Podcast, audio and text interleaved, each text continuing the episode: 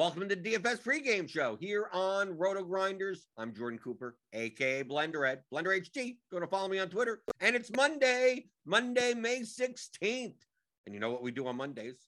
It's Mondays with McCool. James McCool joins me, the co-author with me on the Theory of Daily Fantasy Sports. It's a 15-hour audio DFS masterclass you can pick up at theoryofdfs.com. But before we get to James, make sure you give those thummy thumbs. Give me the thummy thumbs. You know, I like the hitting the like button, hitting the hit, hit, hit whatever, hit whatever you want. Good morning, real life pitcher. Good morning, Suki Singh. Good morning, Peter Viles. The Hub Rose here, and Nerdy Tenors here, and Zach Hobbs and Matt Mears. Matt Mears, I got your email. Glad to hear. He he uh binked the mini max solo in MMA. Uh, awesome with with the with the lineup that that actually got was tied uh, what five ways in the main GPP. It wasn't the nuts actually. No one had the nuts, right? The second nuts won uh, in both contests, but the mini max I could even go here. Like we, we have the mini max up here, right? Why not show show show it off, right? Is is this is this you? Is this is this what it is? This what it is? Spann Petroski, Johnson, Arroyo. It, no, no, no. This uh, a secondary mini max. He showed me a lineup that that won like like five five eighty five forty eight, right? So was this the nuts? It was a 47 9 lineup. Yeah, so the mini max had the nuts in it, right? It was a lineup that left 2100 on the table. I could have sworn he showed, or maybe it was a secondary con, con, contest or something. He showed me first place. Oh, it's a smaller one. He says it in chat. Okay, the smaller mini max. Uh, so yeah, so he, he got we don't we don't have that here, but uh, I had I had the second nuts. I had the third nuts, which came in second place, tied six ways. And I had the the nuts with Alexander Rakic from the main event. If he scored over Petroski, uh, I would have tied seven ways for like twenty one thousand dollars. Mm-hmm. Uh, but uh, in the third round, uh, Alexander Rakic got uh, a leg injury and fell down, and he was done. So all the hopes and dreams, you know, went away right there. I made money anyway, right? You take a look at my exposures, I was like way over, like other than Petroski, essentially I was over on everyone that won. So like this this this is a chart on how how you could take a hundred entries and and and be profitable, but you have to be pretty much uh if you can't win a lot unless you're perfect. And even if you're almost everything gets right, you're barely making money. mm-hmm. right. So way over on Torres, way over on Tyra, Michael Johnson, Nascimento, Arroyo, uh, Ryan Spann, right? Everything. No, nope, doesn't matter. Petroski, I barely. I mean, I had him in like five lineups, and he he was the biggest underdog on the slate, and he beat the biggest favorite on the slate, and uh, he didn't score that many points. That's why, like, he almost didn't make the the optimal lineup. But yeah. Uh, this this is how you this is this is how you make money in DFS. You have to get everything right, and then you'll barely make a profit because you have to get it perfect right? In order in order to win first place. Uh, but but that was fine. So congratulations to Matt Mears. Uh, so James, uh, you, you, what what did you do over the weekend? The weekend, what did I do? Uh, we went to the. I mean, I talk about MMA with you, but you don't play MMA DFS. Right. I need to start playing MMA. I just haven't. I've been so busy with other things. Um, and and most of what I've been busy with is like trying to go out with family on the weekends because like you know having a one year old you want to go out and and let him experience some things. So we went to uh, the Strawberry Festival this weekend, which was uh, it sounds adorable, right? Like the Strawberry Festival just sounds like cute. There's strawberries everywhere. There's people in straw hats. There's farmers overalls. Sounds like a great time. It was not a great time. So what it actually ended up being was a lot of different like food vendors and uh, just like clothing vendors on a hot asphalt in the middle of the street in a town that is not big enough to hold something called the Strawberry Festival. So where were the uh, strawberries? That there were apparently strawberries in the morning. They sold out by the time we got there. So and there was call it a festival. You might as well just call it an early morning strawberry sale with some other stuff. Yeah, exactly. Yeah, it was a bummer. So like we got there, it was supposed to rain. It was supposed to rain at like 1 p.m. We got there at 12:30. Uh, and it, it, there was not a, a, cloud in the sky. It's 85 degrees, and you know how it is down in Tennessee. You know, 85 degrees feels like 90 at least, and then you're on the asphalt, and then there's those generators, and it's like 100 degrees. And then me and Damascus cannot handle that. So we had to leave after like two hours. We were all overheating. It was not, it's not that great of a time. But then we got some pizza. That was good. Headed home. I didn't do too much outside of that. Um, played some baseball, DFS, of course. Um, was a little bit tilted by a couple different things with that. Uh, can never guess when the right ball is going to be used. So, you know, you get slates like yesterday where if you score two home runs in your lineup, you're cashing and like every single pitcher scores 20 fantasy points. Or, uh, you know, you have other slates where you need literally every single home run of like 12 uh, to end up cashing. So, um, a little, a little bit up and down, but I did have a cool idea for a new baseball model to be built this week. So I'm going to be kind of working on that. And the new stats that I introduced into the models have been performing really, really well. I've been posting the uh, the results overall in the Discord uh, so that people can like kind of look and see where they should be attacking based on that new metric. So that's all cool. What's the um, metric? I it's true average. So I I've been oh, posting. Oh, everything everything else is a fake average. Every every yeah, all the other stats are fake. so what what exactly, what's true yeah. average then? Well, I, expl- I, explained it last week. So it's uh, it's aiming to normalize BABIP and uh, left on base rate for pitchers, so that we can get an idea of what they would be if they weren't getting lucky, right? So like obviously left on base rate and BABIP are not the only things that are contributed to luck, and they are not all luck themselves. There are some other things go into it, like how good your infield defense is. Uh, some pitchers can control their BABIP a little bit better, like Kyle Hendricks has always had a BABIP underneath his average, uh, just because he's good at controlling that kind of stuff. But um, I just aimed to kind of normalize those things in the same way that I normalize home run rates, and it's it's been really promising. It's been really strong so far. So um, over the last probably week and a half, it's been performing well. It looked really good over last year's sample as well when I applied it to that. So really happy about that and uh, and that addition in the models.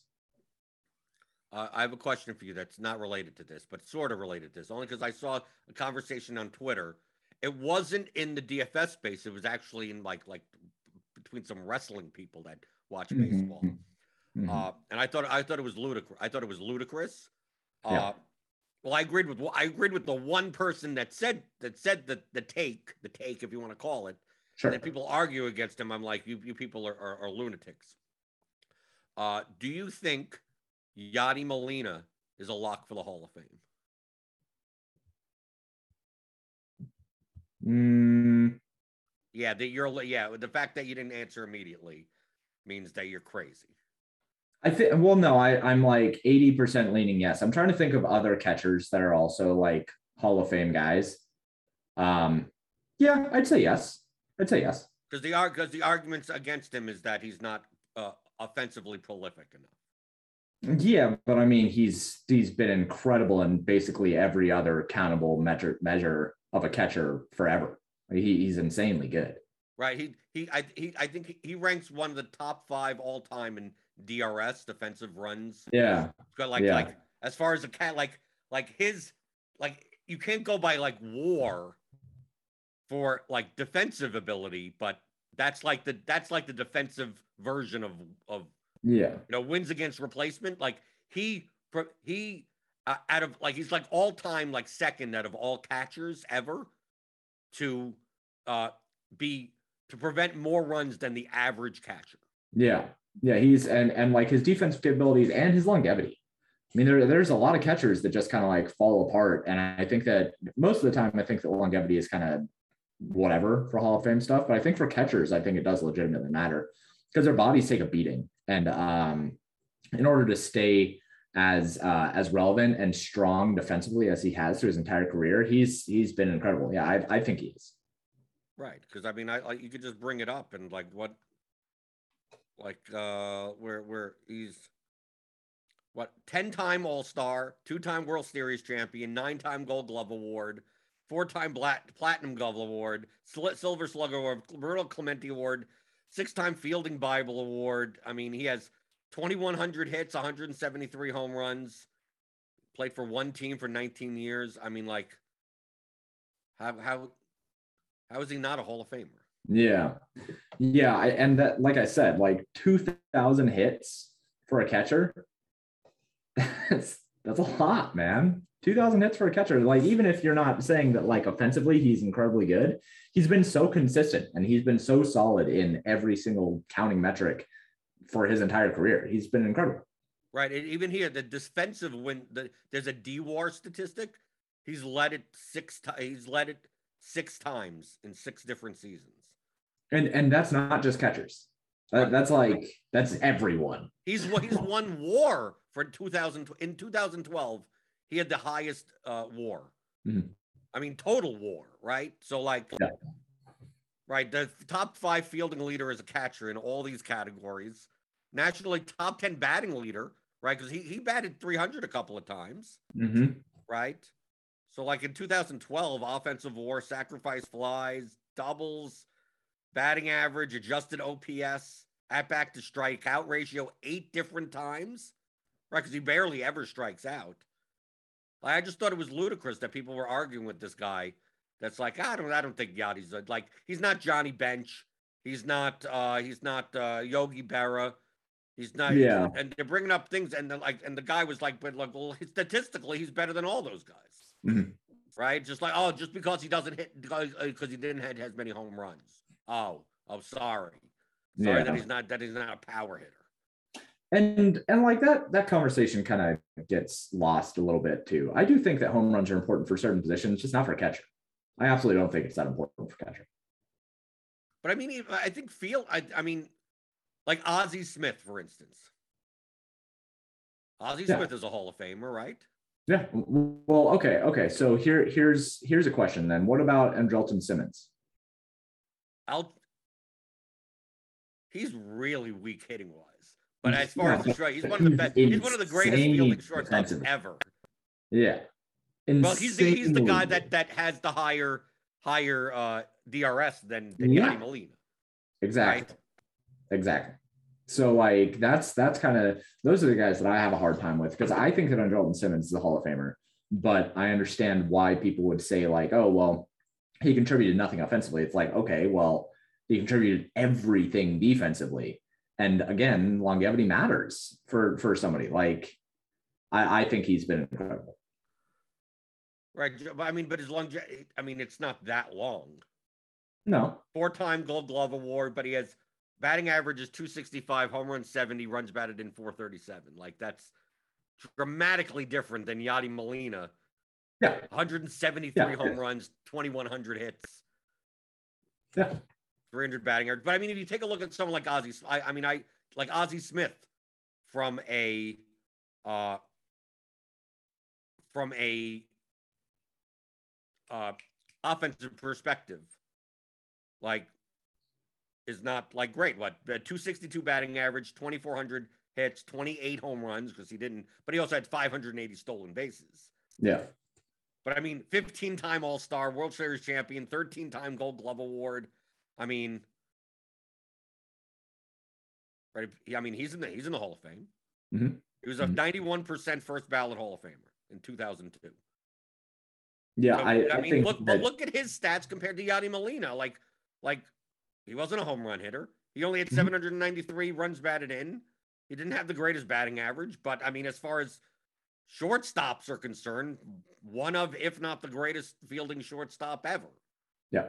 And you have to consider that for, for the niche positions like Right. catcher shortstop I, I think that defense is almost more important than offense Uh, there there are like some generational players that end up being able to provide both but um i do think that you have to you have to be able to be uh, reticent of the scarcity of the position and like how hard it is to be really really great at those positions And also, how, well, how much fielding matters as much as that position. Yeah. First base Yeah. fielding, probably, probably right field, probably right and le- left and right field.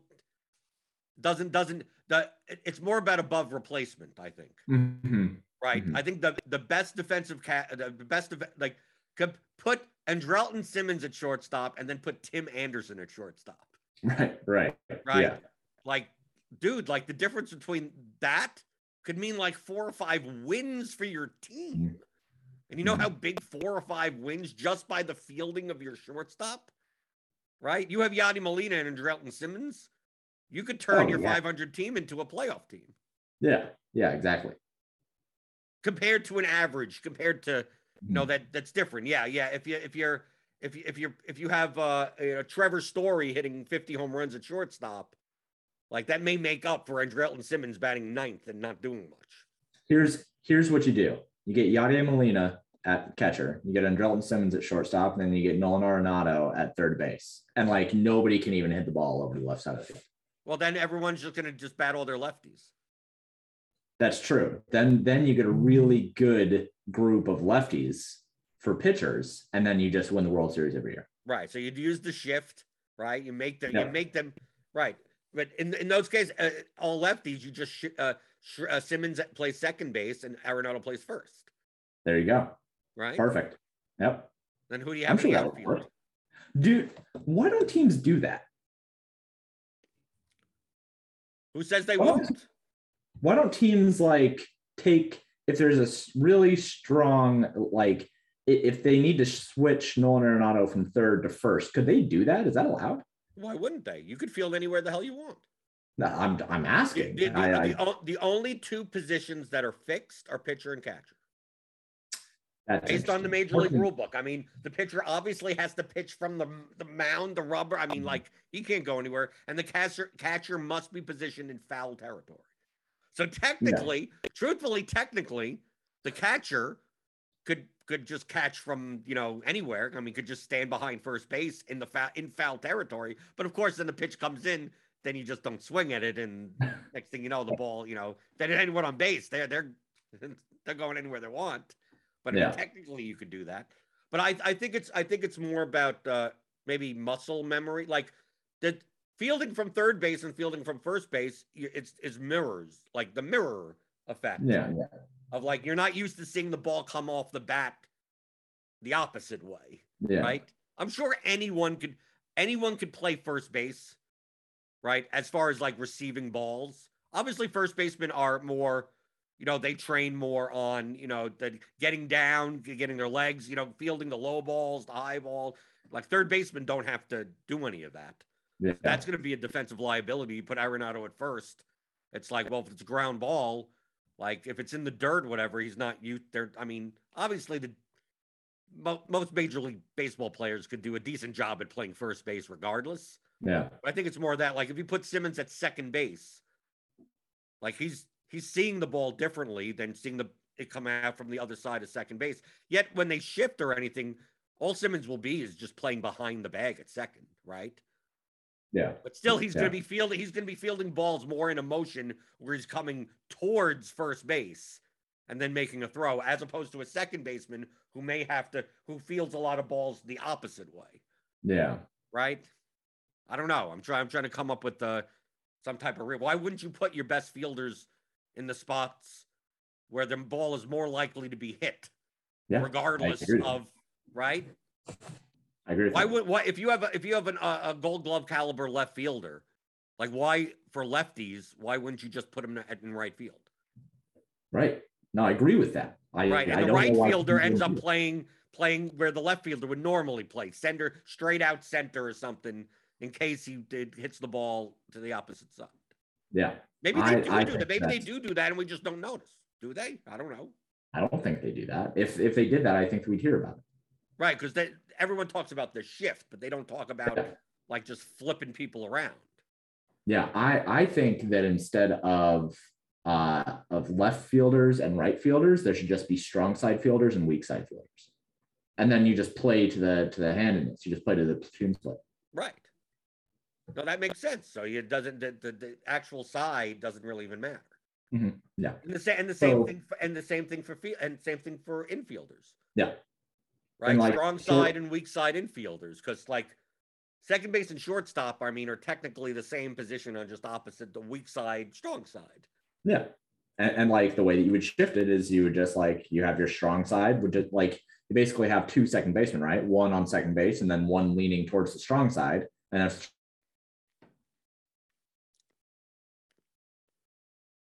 strong side is the other side, they just flip. And then now You know what they could do to change the rules so that it makes the shift harder? what can they do? Okay, they do this. They're never going to do this because this would be chaos. You make it, okay, that you could run the you could run the bags anyway. you could Yeah. run the bags anyway. So, like for instance, if you hit a ground ball, you could decide to run to third, and everyone goes counterclockwise. Oh, I love that. Right? You could choose to be safe at third third base, but the thing is that you have to hit all the bases in order to, to be at home. So if there's a Yeah, man on first, if there's if there's a man on first, it's not if if the batter hits the hits the ball ground ball or whatever and runs to third, he could run to second, but he can't run home because he can't score yet because he hasn't touched all three bases yet. Yeah. But the batter runner at least has the option now of running to first. And if he runs to first, obviously the guy from first has to go to second. But he could choose to go, I'm going to run to third. I'm going to be safe at third base. So now, now what happens for the next batter is that you have a guy at third that still has to touch second and first, and a guy at first that still has to touch second and third. And then we just eliminate the like the the crossing the streams rule, right? Like if one batter goes past the next batter, because now you could run opposite ways. So now you have a guy on first and third, right? The guy on third can't come home. The guy on third has to go to second. The guy on first has to go to second, right? And now they both could. Now they both. If if a ball gets hit, they could both. You could get a double play at at second base automatically, because the batter runner has to run to either third or first, which forces the guy from third and first to run to second. So that means you're going to get a double play either way. And if both if both of them are safe, both of them are at second base. You're allowed to have both runners at a base, but then then they have to run in opposite directions, right? So they're running to, and you have to keep track of all of this. Okay. So one. Daniel ma- Huggins even says, "What could possibly go wrong? Why can't this we?" is massively dangerous. It's incredibly dangerous.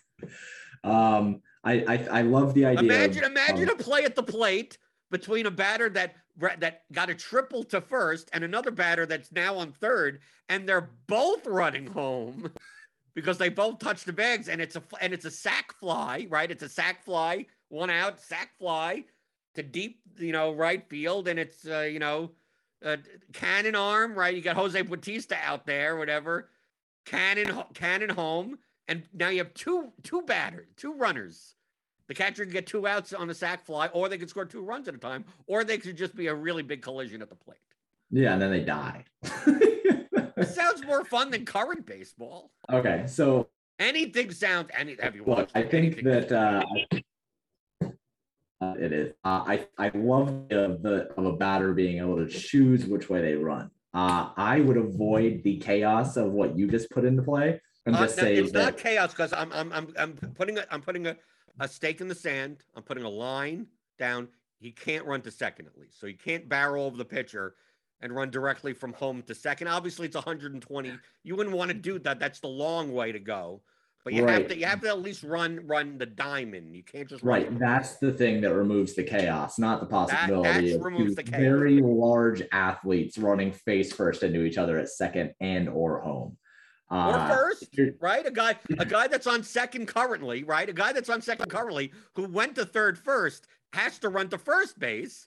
But the batter, obviously, the batter strategically should be running to second because if he starts running to first, then he's going to interfere with the the guy running from second to first. So he should be going to third. So there's an extra amount of strategy. We're expecting him to run to third, but maybe they throw us off and he runs to first. But you have to get the force out. And you obviously have a rule or something that once you start running in one direction, you have to complete your run. You can't just look. I'm going to start. I'm going to fake the first and then go to third because that that we'll call, we'll call that the batter runner balk, and then he's automatically out if he balks.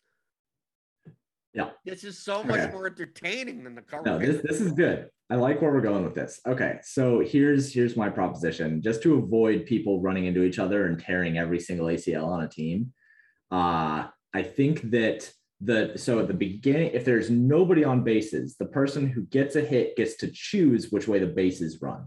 Right. So it's either clockwise or counterclockwise, right? Once he's on base, then it has to stay the, that way. Exactly. So then everybody has to follow him. So that's where the strategy part comes in, right? Is like now we're going to take care of the shift. Like shift doesn't even, you can't even do anything about the shift anymore because if the dude decides to run to third instead, now the bases run clockwise. But then the next batter, you know where they have to go. So then the next batter, now you can play the shift if you need to. Now there's a person already on base and you know which way the bases run. Right, but you're gonna, oh, but but in that case, you're going to always need at least one fielder on the opposite side of the shift. Yes, you will. Yep. Right, because if it's a right-handed batter and everyone's shifting towards left field, like then that batter should be running. Depend the bat really the batter runner should be running that first batter runner is based on the handedness of the next batter. There you go. Right, because yep. it's like, well, if if if if a righty is up next after him, he sh- he should he should run to first to make sure that there's a first baseman there. Yep. Right. Yep. Right. But if the batter is left-handed, he should be running to third. So the third baseman has to be there for pickoffs and you know for to field anything. The left-handed yeah. batter at least le- make sure that there's a guy that's basically out of you know he's never going to hit the ball unless he's really behind down the left field line as a lefty.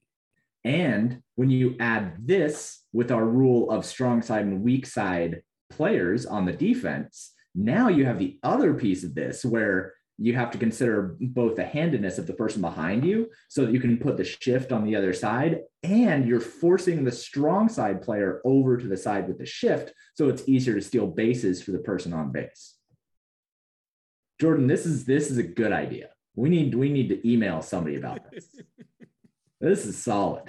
No, but I, I like it better if they could do it at any time. I agree.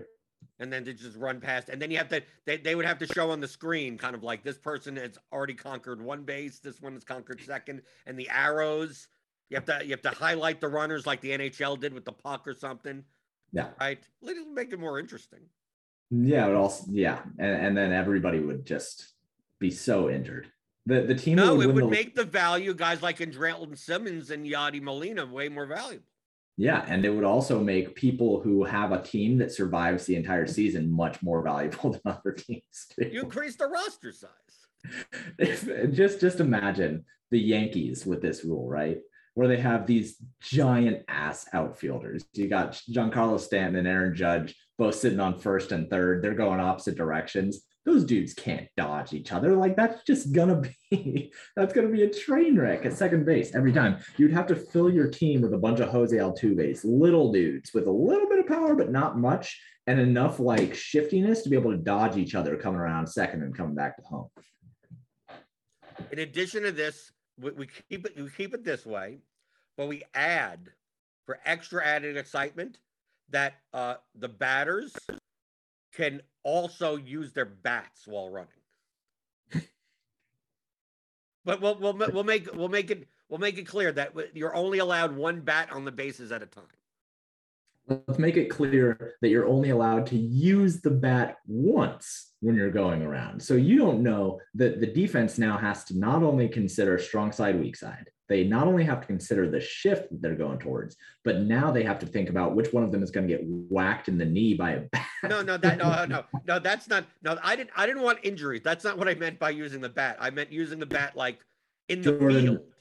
At any point, if you they say can hit they, the ball with the bat on a either on a fielded ball, on a thrown at ball. At any point, you say they get to use the bat.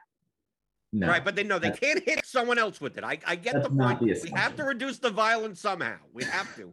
but let's say, for instance, that a guy's on first base, mm-hmm. leading off with the bat, and the pitcher goes for a pickoff. He could stick out the bat, right, and hit the ball with the bat. And if he hits the ball with the bat, the it's it, it's like the batter runner hit the ball with the bat. So now the batter could run. So that counts as a batted ball. Does that count? He can hit a home run off a pickoff. We could have a two-run home run off a pickoff. Or it could be a fly out? ball. Let's say it's an infield fly ball. It's way up in the air. But you have you got guy at second base that has a bat in his hand. Of all the shortstops going up, he's over there waiting. He's waiting. He's waiting. He's waiting because he's gonna hit. He's gonna hit that ball. Up. He's 400 yards, so it's yep. a double batted ball, but he's allowed to do it, and then he gets credited with the home run right there. Did you just say 400 yards, Jordan? Or whatever, whatever amount of distance. 1,200 feet. He could, he could hit the ball foul. He could say, I'm going to hit the ball foul so that my batter can still get up again, right? Like mm-hmm. he has use of a bat in the field, but he can't, but he can't hit the guy. I don't know how that's going to work with a guy looking up trying to feel the ball and another guy with a bat ready to hit it. but he's going to have to be very careful because he hits the guy. If he hits the fielder, he's automatically out. We have we have to have some type of some type of rational. You know, we don't want people getting killed. Okay. All right. With So bats and heads, right? This would be so much more entertaining. The DF, I would I would watch this even without DFS. this just sounds like rugby with extra steps.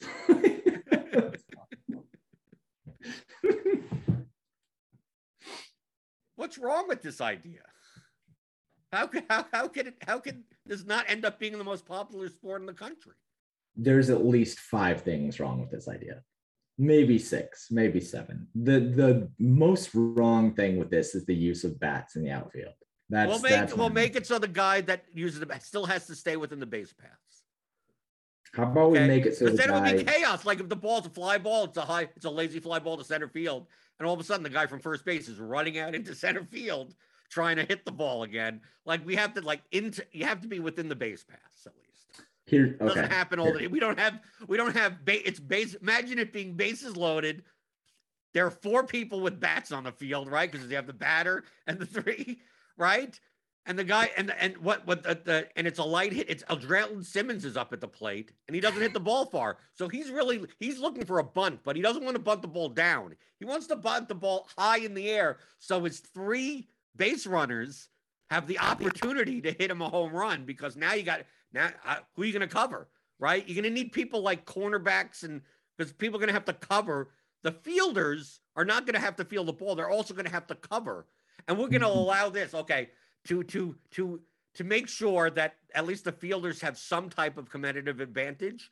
They're allowed to block. They're allowed to block the runners, right? If if the runners att- if the runner has has shown that they're they're not attempting to advance to the next base and they're looking to hit the ball again, that that you could have the second base and shortstop could could block them from from doing so. So you'll have like football like plays where the infield. So if there's a fly ball in like in the in the short infield in the in the short outfield, like basically you have like the second baseman has to block the runner from first base with the bat. Then the shortstop has to block. They have to block the runners so that the center fielder could catch the ball because they don't want they don't want the guys to come out with the to hit the ball again. Are they allowed to tackle them? No, no, you can't tackle. You can block, you know, just like like screen, like in NBA. Yeah, You know, you can you, you like you can stand there and go like, eh, you know, create a because because you can do that because we have the rule that you can't that the runners can't leave the base paths. So it's not like they have to run all over the place. All they all they have to do is stand in the base paths. As long as but the but the runners can cede, they could cede their their their uh advantage of trying to go after the to hit the ball again if they drop their bat. Like so, if they drop their bat in the base path in the base path, that means now the fielder can't block. It'll be obstruction because now they've made it clear that they're trying to attempt to go to the next bag. But with the bat in their hand, basically they're they're not they're not uh, they, they're they're not entitled to the base path. If you have the bat in your hand, you could be blocked by a you could be obstructed by a fielder, but you drop the bat right on your way from first to second. Like if you're stealing if you're stealing second base, you don't steal it with the bat in your hand because then the, obviously the the, the the the the shortstop or second baseman will block you from the bag because that would be legal Do you you, get have the back bat, the but you bat? drop the bat and then steal second base. Do you get back the bat if you have a successful? Yeah, steal? yeah, you get back the bat. No, I, I think you should. I think that if But you once you drop the bat, you lose the bat. yeah, yeah, it's You, you don't yeah, think that would be a little too complicated? No, no, no. For this, no. It's way too complicated. Now we're getting to the point of stupidity. Now, now it's a little too complicated. I was gonna say, uh, what if what if you get to choose when you get onto the base if you're gonna have a bat or if you're gonna have a glove? And if you have a glove, you can catch the pickoff and it counts as an automatic steal.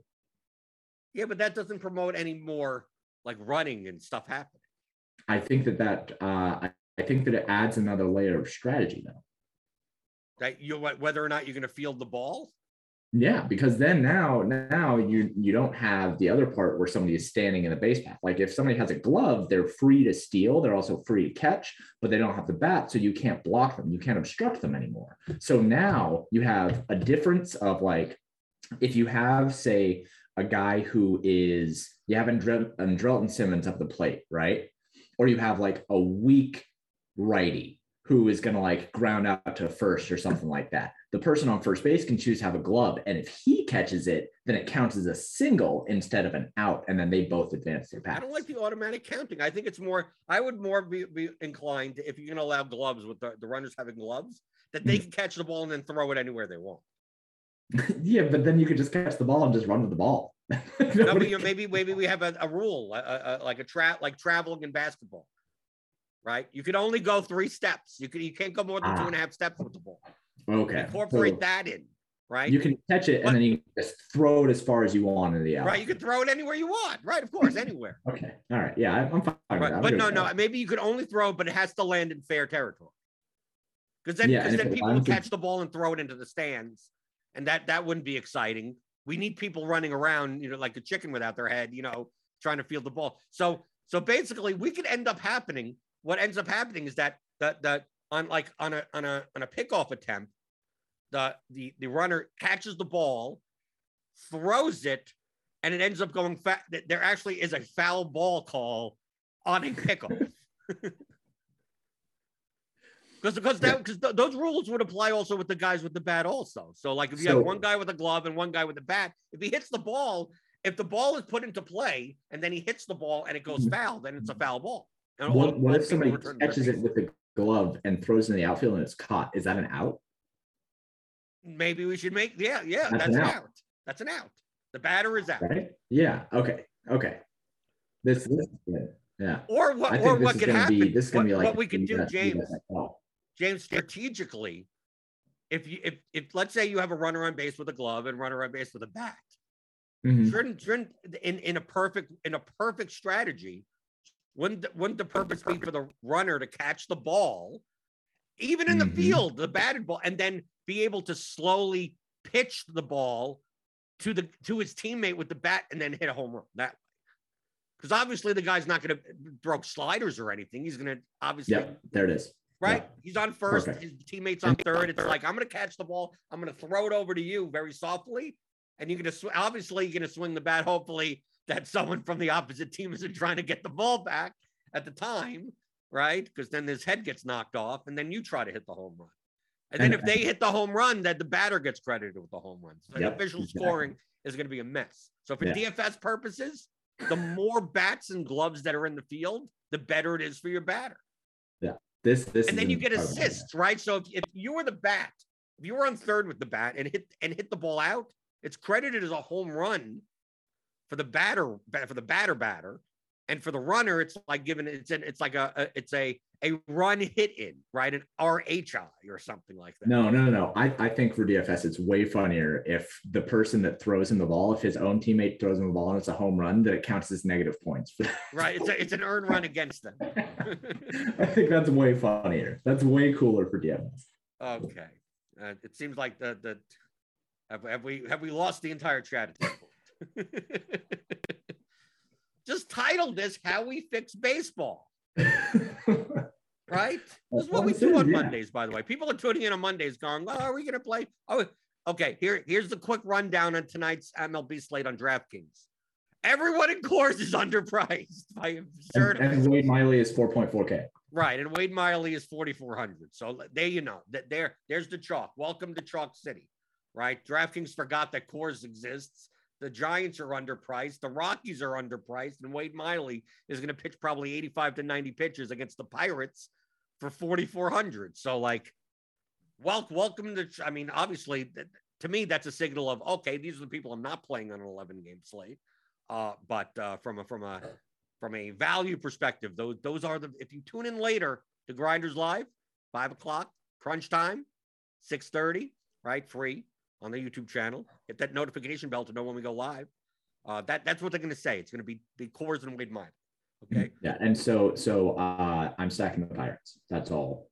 That's all it is. Against Wade Miley. Stack- yeah, Wait, just stack the stacking Pirates. against Wade Miley never works. I've done that No, like for four years. In, in large field, like 4,400, if he's 40% owned on 11 game slate, like just stack the Pirates and the Rockies and then just go for it. Right. That's all. I'm just saying in general, Wade Miley always seems like the type of pitcher you should stack against, and then just never gets he just never gets blown up. It's 50% ground ball rate, right? Like, Well, he used to. of I mean. I don't know what he is now. Yeah, that's true. Hold on. Let me let me run my uh my true average to see what he's at. For you can't just do it for this year. He's only had one start. I know that. So what are you going to do? Are You're going to run what multiple years?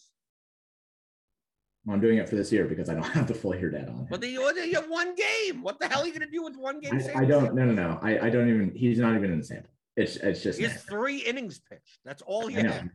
I, he does. He doesn't even have enough to be in the sample. Right. So I can't. he had five walks. So I mean, that's not good.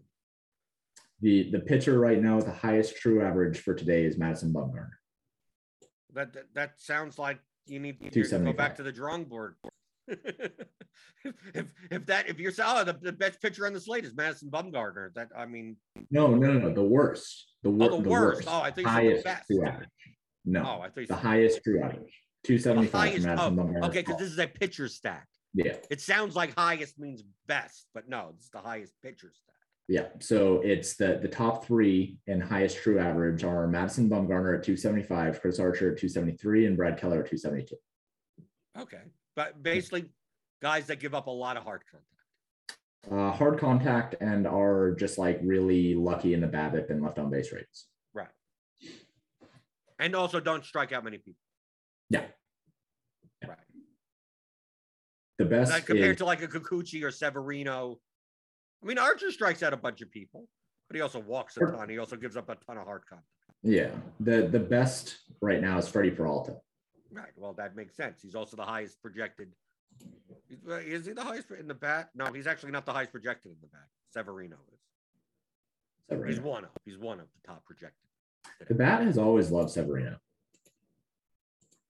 Oh, because he's a good pitcher. He's a good pitcher. I agree. But like it, it loved him even when people thought that he was trash. Like Cardi died on the hill of calling him a top five pitcher in the league like two years ago or something like that. But how many earned runs would be giving given up if the runners on base had bats and balls? And Uh, I mean, Severino's a big boy, so he probably doesn't have much dexterity to stop these guys. right. Uh, any other ways to fix baseball? No, I think we nailed it. I think that uh, I, I mean of all of the of all the absolutely wacky ideas that we just came up with, the the realistic one of being able to have strong side and weak side guys, I think that's a really cool idea. Uh But I mean, but then put it in the rules of how many how many you're allowed. You mean? sure. Yeah, yeah. I I- we're, I mean, we're just we're just talking about like instead of calling them, uh, these are just labels. But I mean, rules wise, you're like, oh, we're gonna call it strong side and weak side, but you're only allowed to have six players on the you- on the Yeah. strong side of the field. Yeah, and that's that's how you like you you do that and then uh teams I, I mean i'm surprised if there's nothing against in the rule books. I'm surprised that teams don't already designate outfielders to the strong and weak side based on the platoon of the hitter. I'm i'm genuinely surprised that doesn't happen. And if it does somebody please correct me. I i'm surprised that it does because it would make sense that it's like if you have a if you if your best fielder is in left field, like or your best fielder's in center field, it's like like just put whatever outfielder in the spot that the batter is going to hit the ball the most, and your weakest outfielder in the spot, no matter if it's left or right or center, it doesn't even matter. Yeah. Like if you have if if you know and, and like teams have this data if there's a right-handed hitter up there and he has a pull rate of like 60% or something like that and you're not putting the best fielder that you have out there in in left field I, wh- why wouldn't you i don't right, I, you- I- right. If the right fielder's a Gold Glove winner, like just put him in left. yeah yeah for that at bat and then just switch them back like Right. there's time between at bats it's not like it would be like this drastically difficult thing to pull off of having two guys switch sides of the field it's not that far Right. so i'm i'm I, genuinely I, surprised. you have to assume they do that. but they don't Well, maybe they do, and we just don't know. Because it makes too much sense for I mean, just intuitively. Or, or unless are are are are there outfielders that are that bad that you need to do that? I would think on no no no James. I would think on sac flies they have to definitely do that. Right?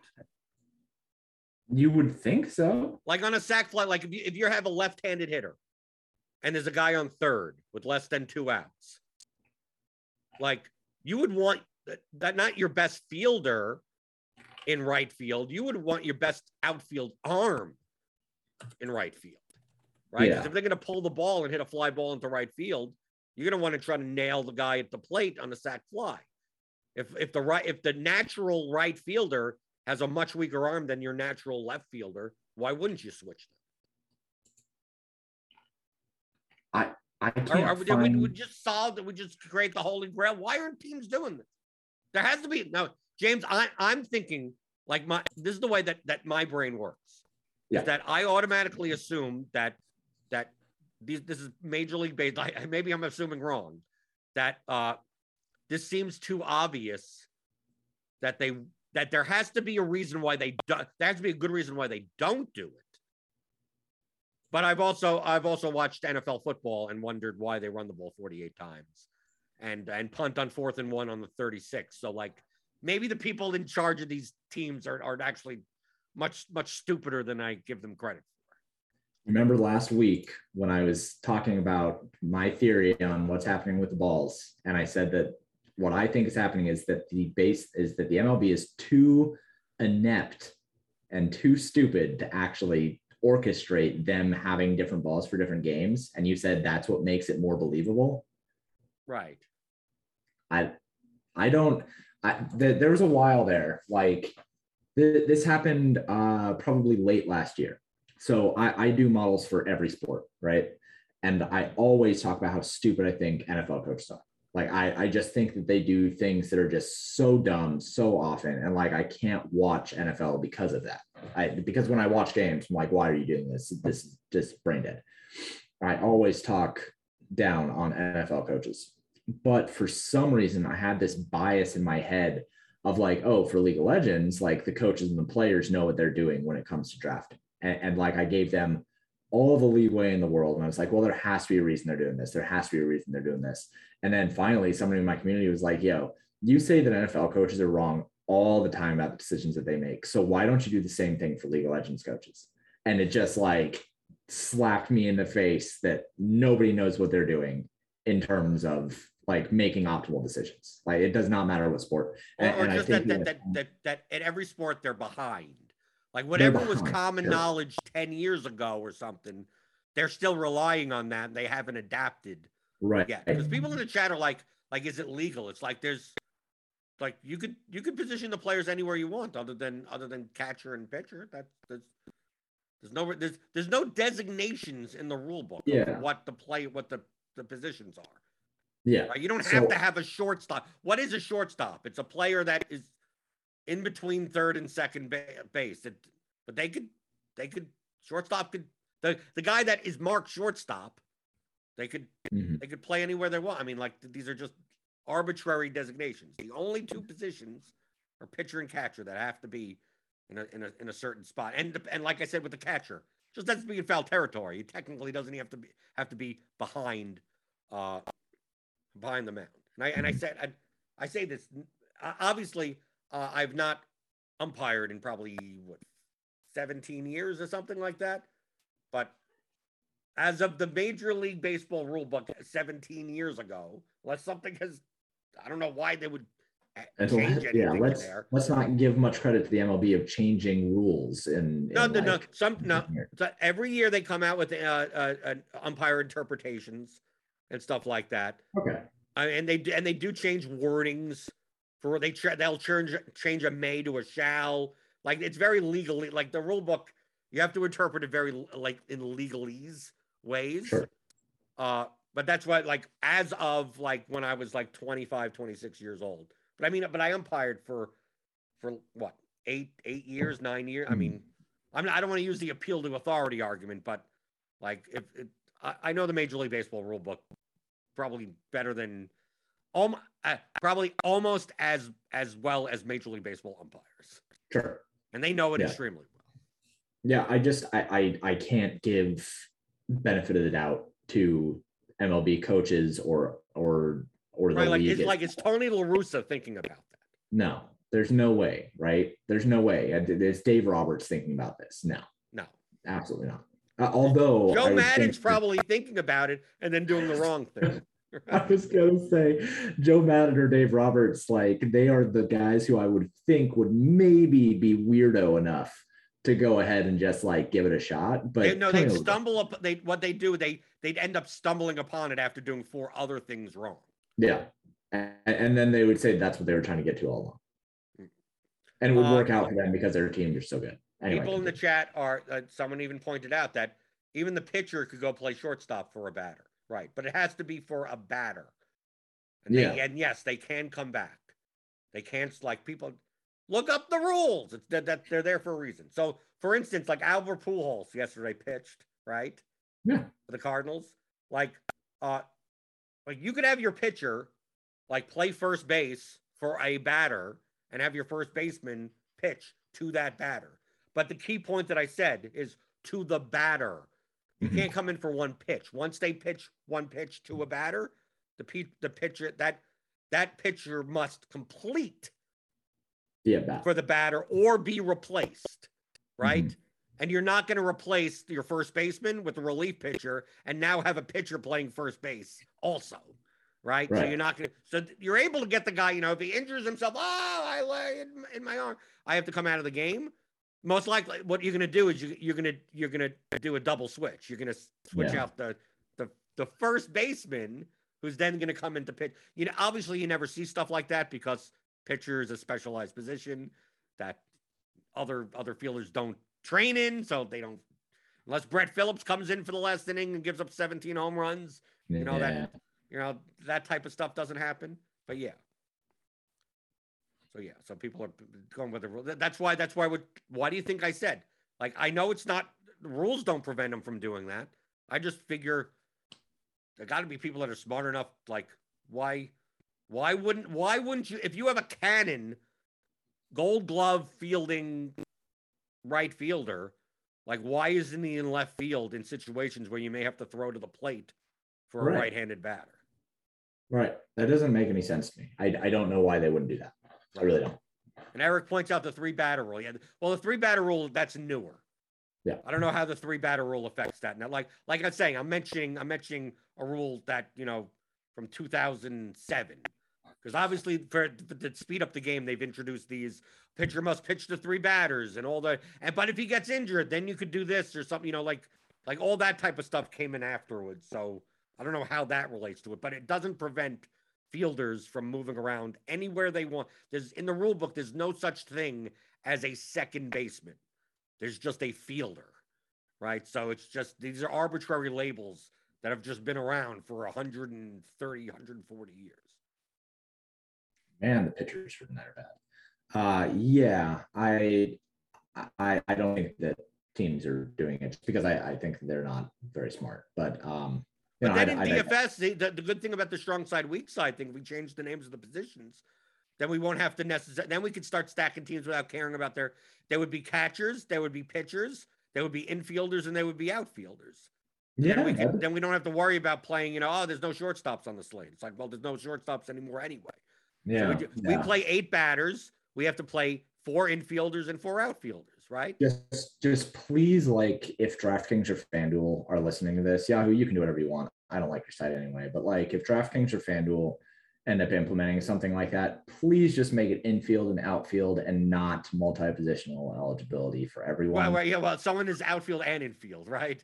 I don't like, want to have to point? deal with somebody who has second base, third base, outfield, shortstop eligibility. That sounds like Right. Well, well, if you do outfield, infield, then you just make it so they're only infielders, only outfielders, and that's it. That's fine. Do just it. need four Go infielders and four outfielders. and That sounds you can do great. it or whatever. Somebody, somebody with a site, somebody go do that. I'm Right. fine with that. And then you don't have to worry about positional anything. Then you just, you know, if a team has two first basemen, you're like, ah, it's hard to stack this team. They're bat in order. It's like, who cares? You could you could roster two first basemen. Who cares? That that those Right. those positions don't matter anymore.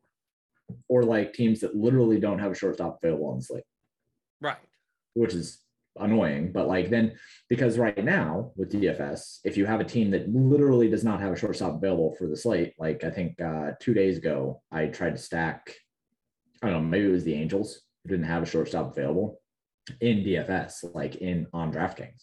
So you have to pair them with, or you have to one off the shortstop. But if you're going to try to stack two teams, you have to pair them with a shortstop team and then like You don't want to do it with a team that has a terrible shortstop that, that doesn't have any offensive capabilities like an Andrelton Simmons or something like that.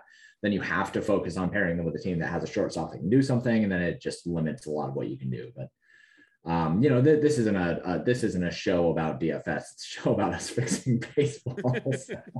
well, we want to fix MLB DFS also. We want to fix MLB and MLB DFS, and and and then maybe I'll possibly watch more than three games in an entire season. Yeah, in total, bits and pieces, and, not even the full game. Just between the clips on Twitter, I may, I may end up watching a grand total of three games. yeah. No, I mean, I'll I might watch uh playoffs, but because of blackout restrictions and everything like that, like it's not like I could watch game if I wanted to anyway. So, uh, so James Paydirt underscore DFS on Twitter, PaydirtDFS.com. Uh, if you want DFS strategy advice, the best place to get it. It's the Theory of Daily Fantasy Sports. It's a 15 hour audio DFS masterclass with, with me and James. We talk you through everything right? Normally, the show we talk about DFS strategy, but Mondays could be about who knows what, right? It was entertaining at least, right? Fixing baseball, yeah. Right. But if you want a nice 15 hours, it's like going to a little seminar, right? Like a two day seminar on, you know, how all the game theory in DFS works, whether you play MLB, NFL, NBA, doesn't matter the sport. So go check that out, theoryofdfs.com. As always, you could uh, sign up for RotoGrinders Premium. Click on that link in the description. Get ten dollars off your first month. Uh, our, our next uh, group coaching call for the the Blenders Game Theory channel for premium members is uh, Thursday night.